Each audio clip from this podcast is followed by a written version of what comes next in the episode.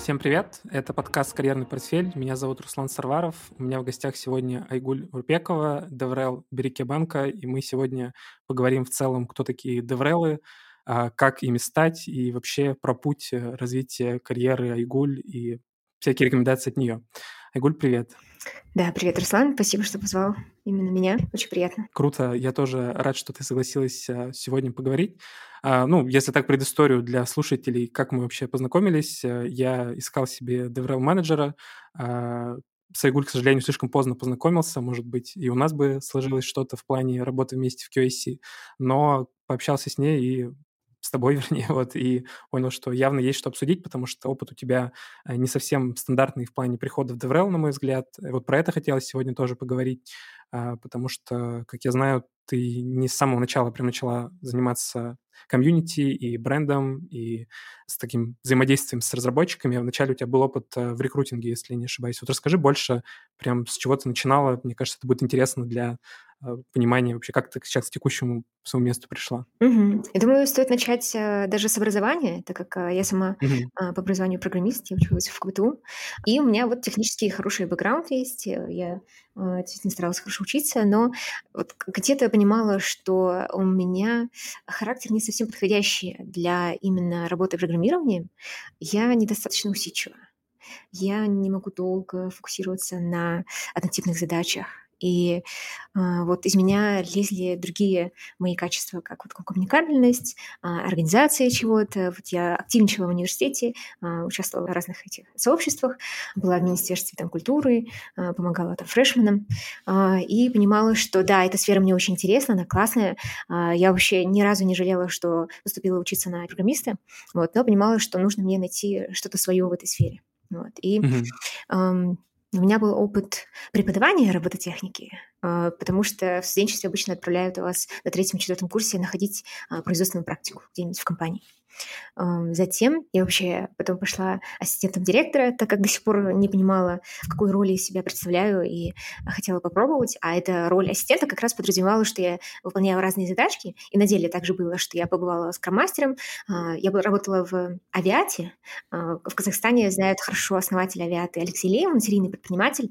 Он работал над э, платформой Тикетон, где мы покупаем разные билеты на концерты и там в кино и так далее. А, также а, Авиата — это площадка, где мы покупаем авиа, ж/д билеты а-ля Авиасейлс. И сейчас он работает над онлайн-супермаркетом. То есть ты попала в, в крутую команду на старте? Да, да, это важный момент э, иметь классного наставника, вот, и он меня вдохновлял, очень многому научил, и он меня обучил рекрутингу, что я могла, вот, выпускница университета, уже проводила сама собеседование, нанимала на работу разработчиков. Это, это не так просто, нанимать разработчиков. Да. Вот. А для него именно была ценность в том, что мое окружение состоит из разработчиков, что это мои преподаватели, мои сокурсники. Э, там буквально через пару рук пожатий знаю хороших ребят, которых можно к себе нанять на работу. Вот. И он обещал проводить собеседование. Параллельно помогала ему в одном стартапе, где мы, тоже классный был опыт, готовились к YC, Y Combinator, два раза подавались, вот, ну, там обстоятельства сложились чуть иначе. И после этого меня уже приглашали в компании в качестве технического рекрутера.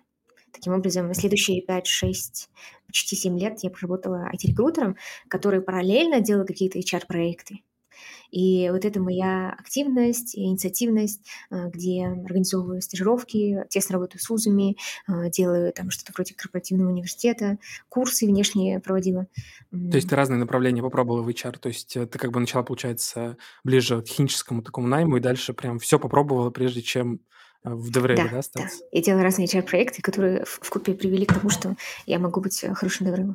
Круто. А хорошие деврелы это кто такие? И вообще для начала бы интересно было бы, э, вот знаешь, про деврелинг, э, как он у тебя начинался, потому что я видел, что ты и в Эндраве, по-моему, работала, и еще сейчас ты в Береке банке недавно. Э, хочется вот каждое место чуть поподробнее, и особенно интересно, где вот этот переход случился, что ты прям начала full тайм заниматься чисто взаимодействием с комьюнити э, разработчиков, и вот это прям превратилось в твою профессию.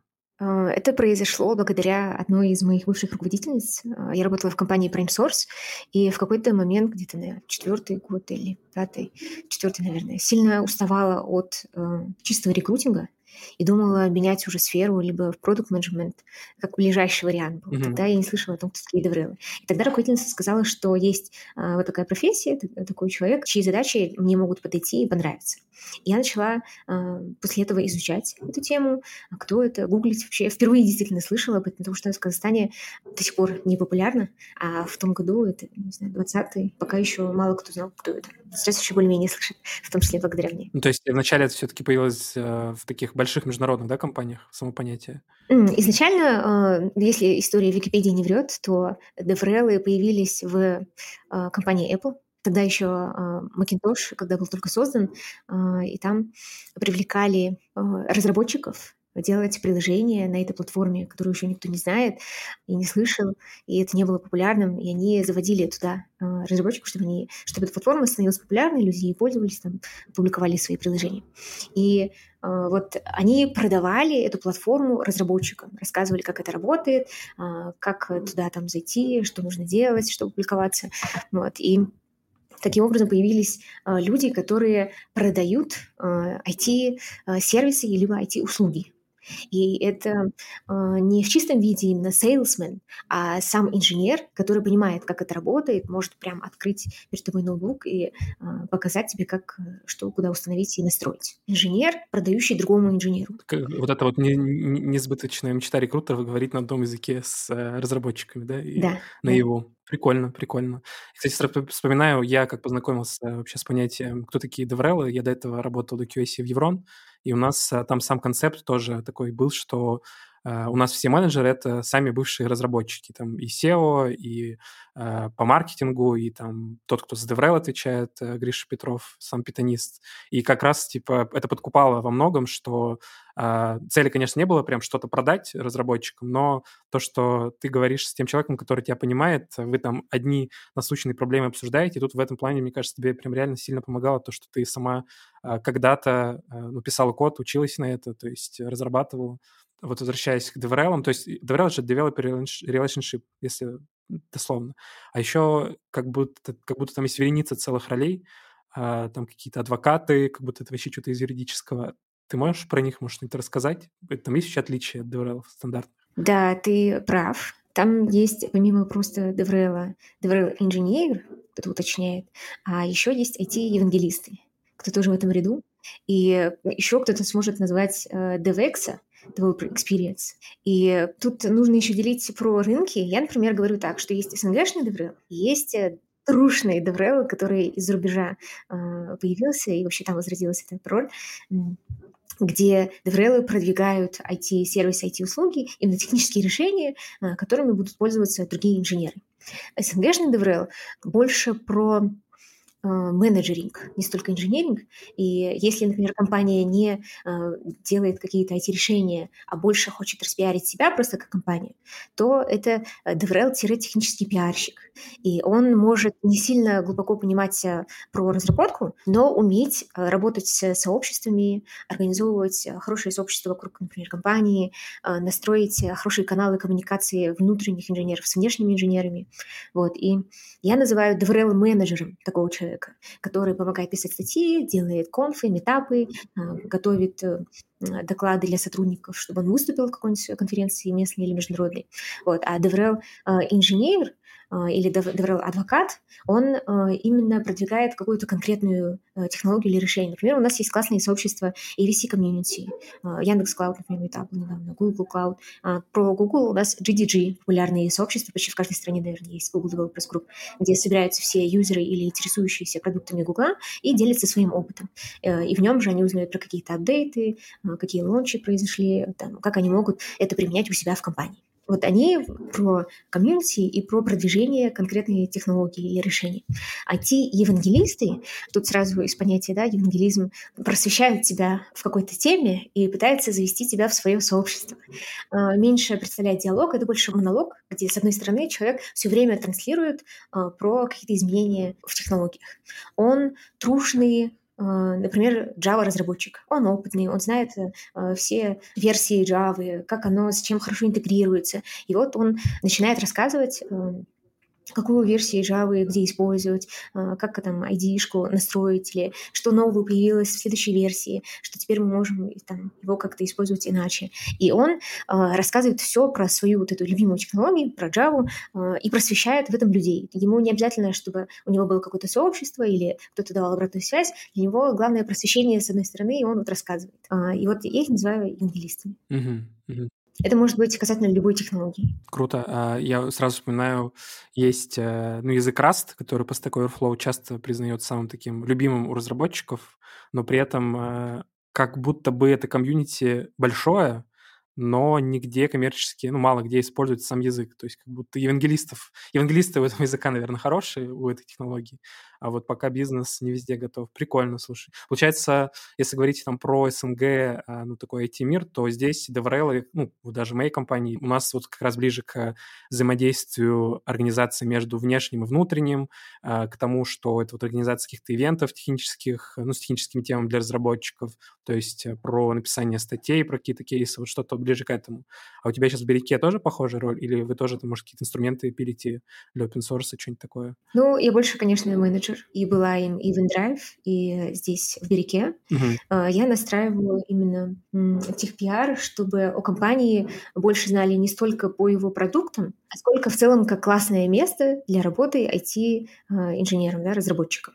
Вот. И э, настраиваю каналы, через которые мы транслируем нашу внутреннюю жизнь, какие у нас есть эксперты, чем мы занимаемся, какая у нас культура, э, какие технологии используем, что в этом есть э, крутого или уникального, из-за которого кто-то может прочитать или услышать и захотеть к нам прийти, чтобы там, быть к этому причастным. А как вообще компания должна понять, что ей нужен DevRel? То есть почему вообще возникает э, надобность начинать заниматься таким техническим пиаром, выстраивать взаимоотношения? Вот, то есть почему вдруг допустим, не знаю, стартап или большая компания должна быть.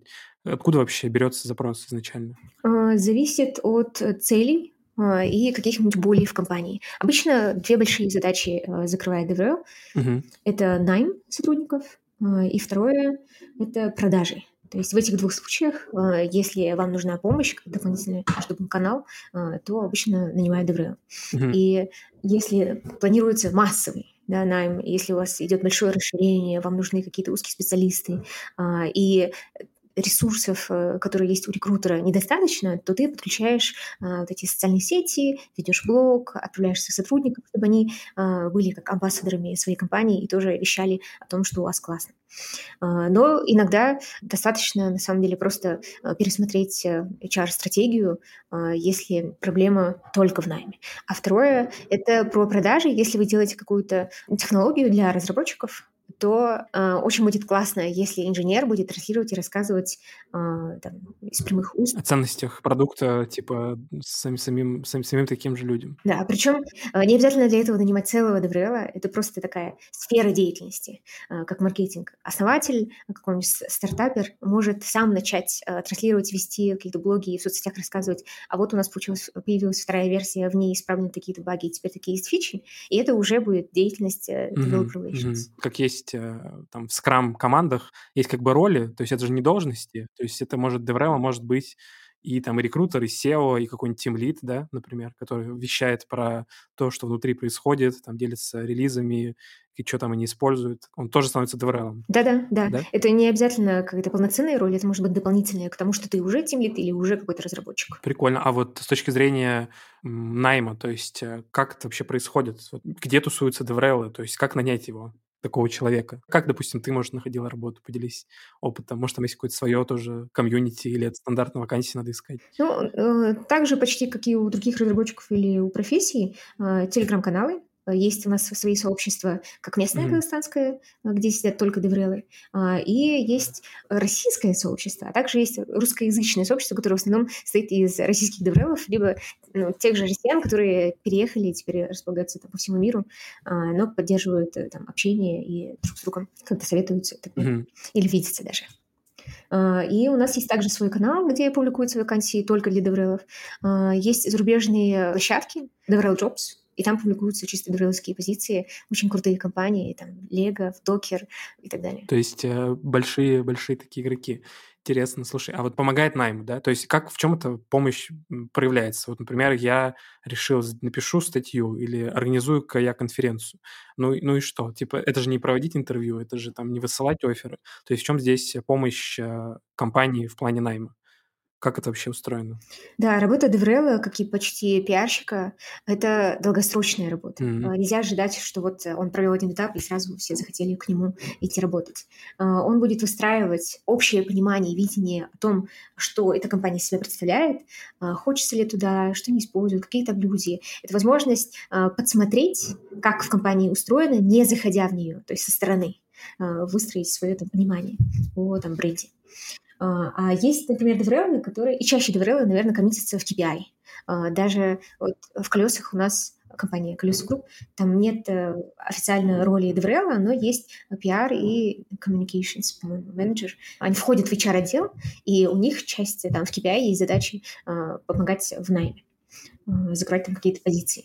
Mm-hmm. Это проводится в целом то, что ты постоянно светишься в обществе инженеров, рассказываешь, что вот, вот такая компания существует, как минимум, а потом уже, что в ней такие-то технологии, такая внутри культура. А если ты хочешь э, расти, э, то вот у нас есть внутреннее там градирование, оно расписано, и ты там можешь проводить какие-то экзамены и даже посмотреть какие-то вопросы к экзаменам а, и внутри расти до следующего там уровня. Ты можешь переквалифицироваться, будучи сотрудником или не сотрудником в IT и претендовать на какую-то позицию джуниора. То есть ты как бы больше рассказываешь про не про сколько дней отпуска или какая страховка, а вот про рабочие всякие штуки, то, что может быть интересно mm-hmm ну, с точки зрения задач там, да, или технологий. Интересно. А есть какой-то, ты сказала, а, ну, как бы KPI, я понял, но получается, что это не создание такой воронки, что ты вакансию разместил, и вот те отклики. То есть это прям, типа, год к году, вы, допустим, будет так, что потенциально вдруг стало откликов все больше и больше, или все больше кандидатов начинает соглашаться принять офер. То есть это так помогает а, улучшать вот ту воронку у тех кандидатов. И потом, наверное, это еще вовнутрь работает. То есть когда люди а, как бы внутри компании тоже узнают, а что делает команда там дата-инженеров. Оказывается, они делают вот такую-то штуку, и вот на этом они раска... об этом они рассказали на какой-то конференции, да, или там, не знаю, типа, «А мы используем, оказывается, вот такие-то базы данных, прикольно. Ну, то есть не все же, допустим, если компания еще, наверное, большая, понимают вообще, что в других отделах происходит. Это еще вовне и вовнутрь коммуникации работают, такие вот технические, пиарные, да? Да, если рассматривать внутренние задачи DevRel, там тоже идет настройка коммуникаций, чтобы департаменты и направления между собой общались, делились опытом, не решали одни и те же проблемы параллельно, не советуясь друг с другом, а, создать какие-то площадки для коммуникации а, и встречи, программы, например, техтолки делают да, в компании, там, каждую пятницу встречаться. Или, например, в Береке мы делаем каждую третью неделю внутренний этап, выбираем какое-то направление, и а, там наши опытные эксперты делятся практикой в своей работе, почему они приняли то или иное решение, почему стоит другим компаниям также последовать за ними. Вот про это. Да. А это офлайн проходят такие встречи или онлайн тоже? В Америке мы делаем офлайн. А в Drive, например, у нас было каждую неделю встречи, но только с одним спикером. А, это было онлайн. Люди могли присоединиться, просто послушать на, на фоне, не отвлекаясь от работы. А, а не сложно онлайн вот такие поддерживать э, коммуникации? Вообще, где сложнее выстраивать э, комьюнити внутреннее? А, ну, даже, наверное, и внешне тоже офлайн проще. Или как, как ты думаешь, какие плюсы и минусы таких вот встреч или вообще взаимодействий? Потому что онлайн всегда люди может, меньше хотят там общаться, что-нибудь обсуждать, какие-то технологии, еще что-то. Как вообще мотивировать их вот так вот брать и участвовать во всем этом? Да, это тоже работа DevRel а, э, понемножку внедрять в головы сотрудников о том, кто он такой, что, зачем э, нам нужен вообще этот пиар и внутренние коммуникации. Вообще со временем люди начинают привыкать и сами проситься. Например, в InDrive у меня была большая команда а, целых там, пять человек суммарно, и даже был отдельно выделенный, который был за внутренние процессы. Э, и она настроила так, что у нас была очередь на несколько недель вперед из желающих выступить Mm. Вот. Ого. Да. Завидую, потому что мы тоже себя сейчас только строим пока такой формат. Ну, правда, на месяц вперед, может, мы уже можем, а вот на два, на три уже чуть сложнее. Люди долго, мне кажется, к этому а, привыкают. Да, здесь надо будет нащупать, а, насколько люди заняты, э, потому что действительно бывает, что там в какой-то сезон вообще людей не вытащить э, совсем, и они там до вечера, кто-то ночами там работает.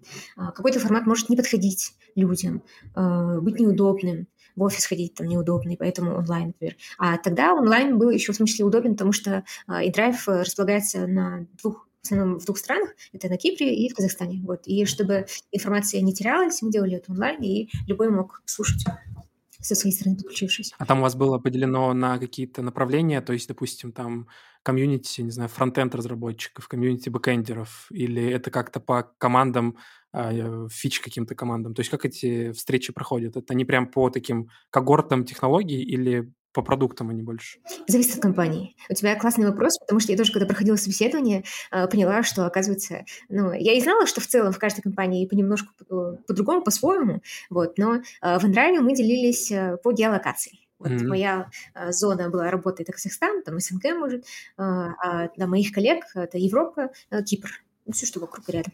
Вот. И делились четко там на внутренние DevRel и там на внешку, которая mm-hmm. Вот. В, например, э, Яндексе DevRel делятся чисто по технологиям на каждый продукт. Mm-hmm. В Тинькове делится по... А, так, в Яндексе делится по продуктам, в Тинькове по технологиям. В, ну, в Яндексе еще же, если бы, наверное, делились не по технологиям, у них же много своих таких э, само, ну, не, ну да, самописных, можно сказать, то, что они сами для себя разработали. Mm-hmm. Мне кажется, если бы они делились по технологиям, то потом было бы сложно это вовне трансформировать, потому что люди бы не понимали вообще, о чем речь, потому что у них же много такого внутреннего. Хотя потом что-то из внутренних инструментов вовне уходит, типа ClickHouse того же самого, mm-hmm. который стал в итоге yeah. для всех. Ну или вот облака пошли, вот эти как раз конфы по ним, по Яндекс Клауду. Кстати, видел, скоро опять как будто будет опять в Алмате. Опять в Алмате, а не в Астане. То есть, как обычно все.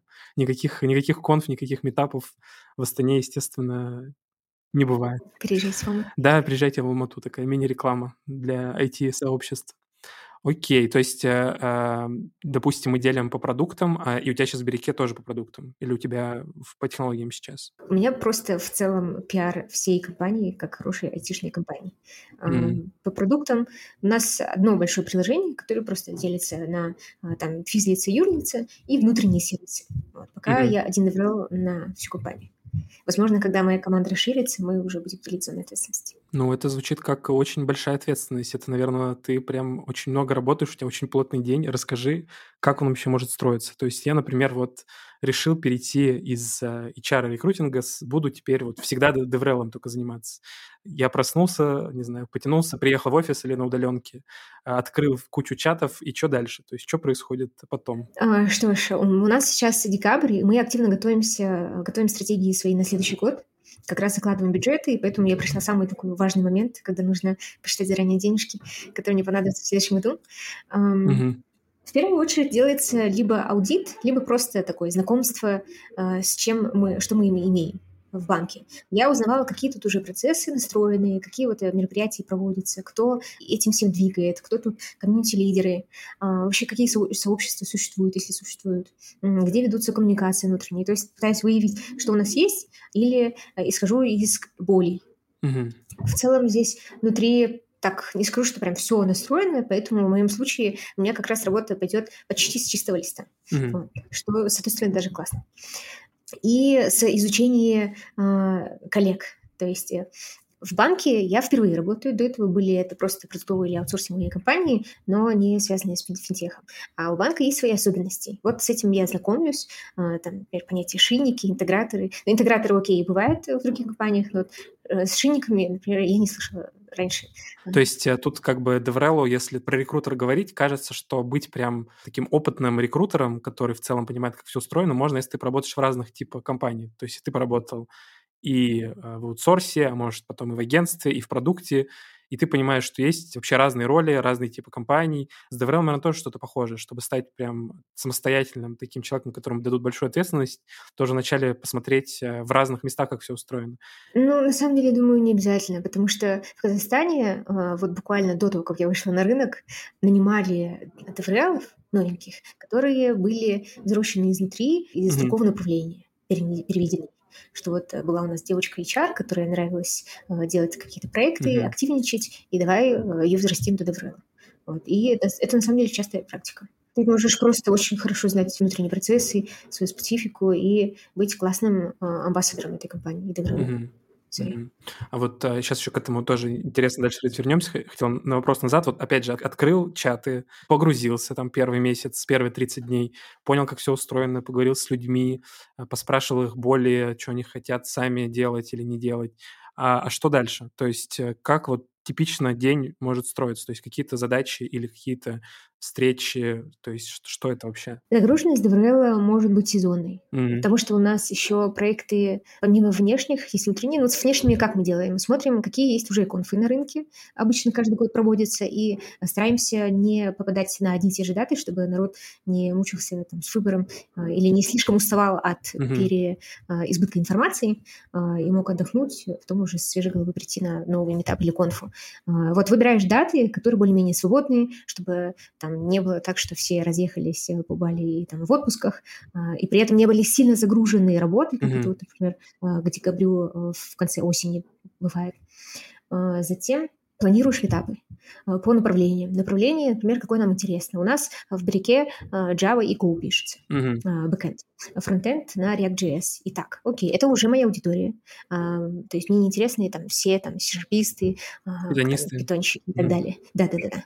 И вот я делаю акцент на них и думаю, а что можно было бы для них организовать так, чтобы там, привлечь внимание именно этого сообщества. Mm-hmm. Вот. И сделать для них какое-то мероприятие, чтобы наш эксперт выступил, рассказал о том, как у нас и так далее.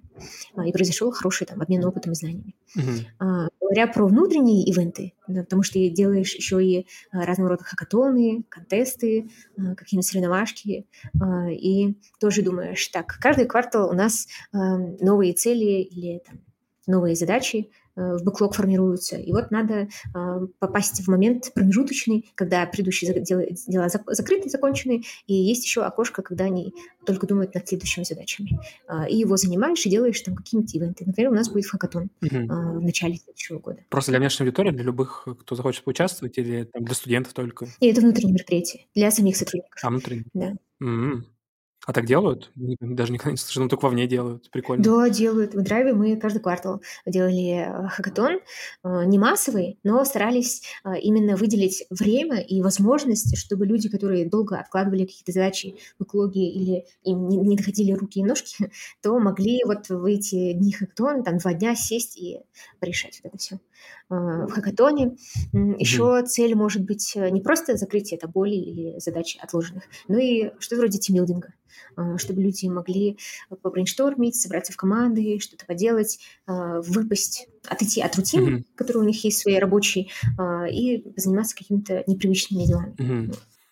Звучит, конечно, очень насыщенно. А как это все успевать в плане коммуникации? Потому что я понял, что здесь важно прям все время быть в контексте и что вовне происходит, и внутри. Да. Это есть какие-то вообще инструменты? Ну, вообще интересно, а, обязательно ли DevRel иметь LinkedIn? Во-первых, меня вот это интересует, потому что первое, что мне в голову приходит, если брать там инструменты коммуникации, наверное, там всех можно найти.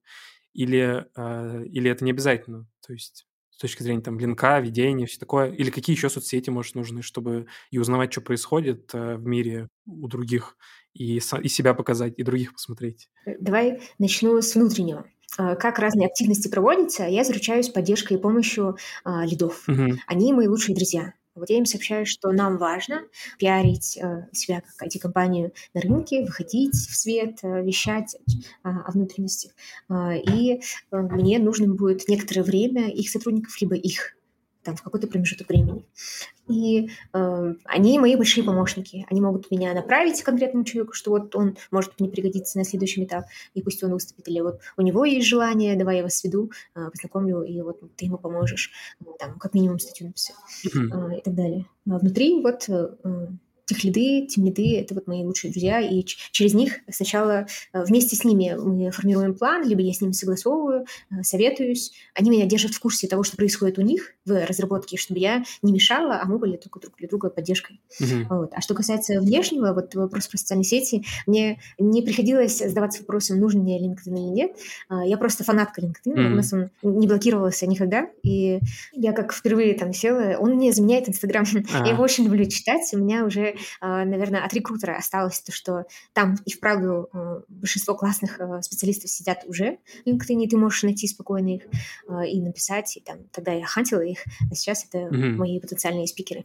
А вот есть ли какая-то связь между тем, как ты, когда, вот, допустим, нанимаешь же кандидата, там есть воронка, там вот новые лиды какие-то, потом ты с кем-то пообщалась, потом кто-то согласился, а потом в итоге вот кто-то дошел в итоге и заонбордился. А вот когда ты готовишь спикеров или ищешь спикеров, или вот каких-то людей, которые хотят активничать, есть ли там что-то похожее на воронку, или там прям один из одного, вот с кем поговоришь, те сразу и согласились э, выступать, писать? Нет, конечно, многие бывают заняты, или им неинтересно, задач много, и пока не до этого, или уезжают в отпуск. Например, вот на декабрь я искала спикеров, и многие говорят, ой, блин, я в это время уже буду дома, там не до этого или там буду зашиваться в работе. Отказы тоже там есть, а, и поэтому ты стараешься сразу там э, двум-трем закидывать э, предложение, чтобы кто-то был в резерве.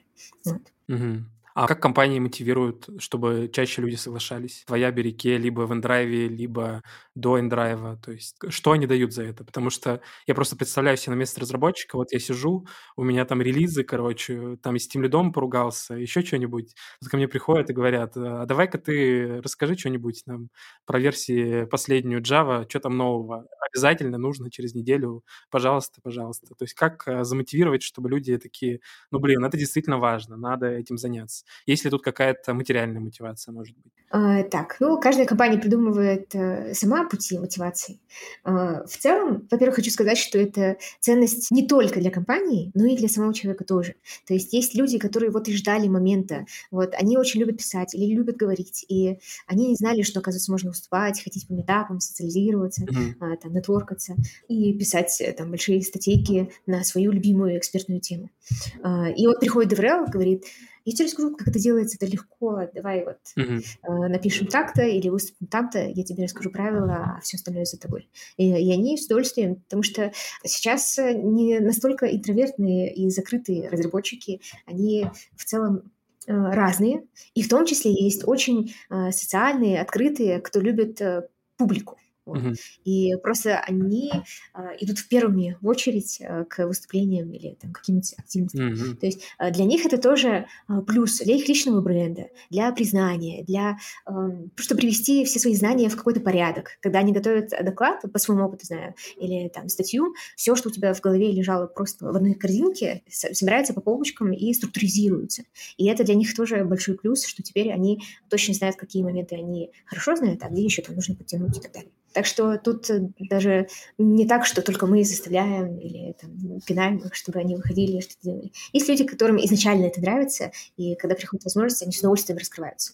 Да. Mm-hmm. Например, DevRel, э, Head of DevRel в Drive, он вышел из бывшего э, разработчика-чуть-чуть DevOps mm-hmm насколько помню. Да, Влад. И он э, просто помимо своей работы любил делать метапы, э, там, выступать, организовывать, а потом ему со временем говорят, так, давай, может, ты у нас будешь дворелом.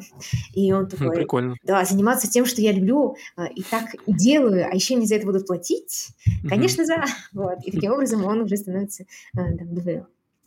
А второе, да, компании, если мало таких активных э, сотрудников, придумывают какие-то программы мотивации. Uh-huh. Это могут быть э, как материальные, так и нематериальные, но чаще используются нематериальные. Например, а, какие-то программы, в которых можно а, похвалить или сделать рейтинг самых активных, самых публикуемых. Uh-huh. Вот мы, например, вели статистику о том, кто чаще всего выступает или пишет, а потом награждали их. Мы дарили мерч, да, mm-hmm. кто очень любит это. А, баллы, а, кто-то... Такая геймификация. Забирает, да, да, да, да. да. Типа собери все, собери все ачивки mm-hmm, да, и перейди да, на да, новый да. уровень. интересно, интересно. А есть разница между тем, как готовить э, знаю, доклад на английском или на русском? Были у тебя, может, ли спикеры, которые или люди, которым ты помогала готовить э, да, материалы да. на английском? Чисто технически разницы нет. Также просто используешь обычную структуру доклада, что вот mm-hmm. э, была боль, и как мы ее решили, и какая была польза или там выводы. Надо так делать или не надо, и все. Mm-hmm. И это может быть на любом языке, хоть на казахском, хоть на английском. Mm-hmm. Э, просто главное, чтобы у человека был э, достаточно свободный английский, и он мог э, ну, на вопросы потом ответить. изъясняться, и на вопросы, да, чтобы смог ответить и так далее. Да, у нас был такой опыт. На Кипре многие, ну не многие, окей, были некоторые мероприятия, где проводились э, на английском докладе. Mm-hmm. А сейчас а, Береке, он участвует а, в Алмате какие-то конференции или еще какие-то подается, может, международные, например? Так, для международных конференций я пока еще не нащупала таких людей, но они уже а, выступают на местных mm-hmm. во всем. Вот. Главное, чтобы их стало больше а, в следующем году. То есть они так готовятся плавно на новый уровень перейти? Интересно. А вот а, с точки зрения вообще погружения в профессию, а, может быть, есть какие-то материалы, пособия, гайды, то есть как вообще начать погружаться больше во всю эту историю, а, может, кого-то смотреть на Ютубе, читать телеграм-каналы или найти, может, ментора себе среди э, деврелов. То есть что из этого лучше всего работает, и есть ли какие-то, может, готовые рекомендации угу. от тебя? А, ну, как учиться, здесь зависит от человека. Например, я поступила как? Э, когда впервые услышала о том, кто такие деврелы, э, я наткнулась на российский сайт getmentor.com. Uh-huh. Это российская платформа, где сидят эксперты, с которыми можно э, созвониться за деньги или бесплатно и задать кучу разных вопросов, чтобы они тебе помогли с какой-то конкретной задачей или запросом, либо просто рассказали о своей работе. А, и так я, например, познакомилась с деврелом тогда Авито, с деврелом Додо, а, и еще с пару людей, которых просто узнавала, чем они занимаются, их ежедневные задачи, а, чему мне стоит научиться, чтобы перейти в деврелство. Вот самое интересное, что я там познакомилась с Михаилом Клюевым. А, это довольно-таки известный эксперт, опытный деврел, который работал в Яндексе. И в Авито выстраивал с нуля uh-huh. процесс техпиара Авито Тех. А спустя год, как я оказалась в компании InDrive, он присоединился к нам в команду. Mm-hmm. Вот. И это был интересный для меня point, что я вот с ним познакомилась, узнавала вообще, кто такой Деврел, а потом через некоторое время мы с ним работаем вместе. Круто. А, было очень клево, да. И um, в Драйве мне очень повезло, у меня была большая команда из опытных, очень клевых людей, э, и у которых я постоянно задавала вопросы, и мы брейнштормили, могла всегда за советом обратиться. А, в этом плане очень было классно там. Но, наверное, больше всего знаний приходит с опытом на практике. Вот когда ты сам спотыкаешься, набиваешь ошибки э, и делаешь для себя выводы и понимаешь, а, следующий раз сделаем по-другому. Вот, и потом понимаешь, что работает и что нет. И у каждого свои инструменты, которые ему получаются или ему нравятся. А в целом есть э, официальный сайт, например, developerrelations.com, э, где публикуются статьи очень много материалов для деврелов о том, какие книги прочитать, чем он занимается. А еще самое клевое — это репорт. Ежегодный репорт они делают вот в октябре в конце сентября вышел этого года, они делают аналитику по всем деврелам в мире. Но чаще всего, ну, большинство это зарубежные деврелы. Они делают аналитику по, э, там, например, откуда они пришли, чем занимаются, какие их главные задачи, больше ли на внутрянку или на внешку работают, э, какие их там инструменты используют, э, какого они возраста, бывшие ли это инженеры, есть ли у них тех, техническое образование, вот эту всю аналитику делают. Это очень интересно. Круто. Да, То есть собирают э, с комьюнити деврелов э, большой такой опросник, да? да? И потом делятся. Интересно, mm-hmm. интересно. Прикольно. Приложим, я думаю, ссылочку, потому что мне же самому захотелось зайти посмотреть. Люблю всякие такие статистики. Да. Понимать, А пишут там, сколько платят деврелам или не пишут еще? Да, да, там пишут? есть аналитика по зарплате. Ого. Да.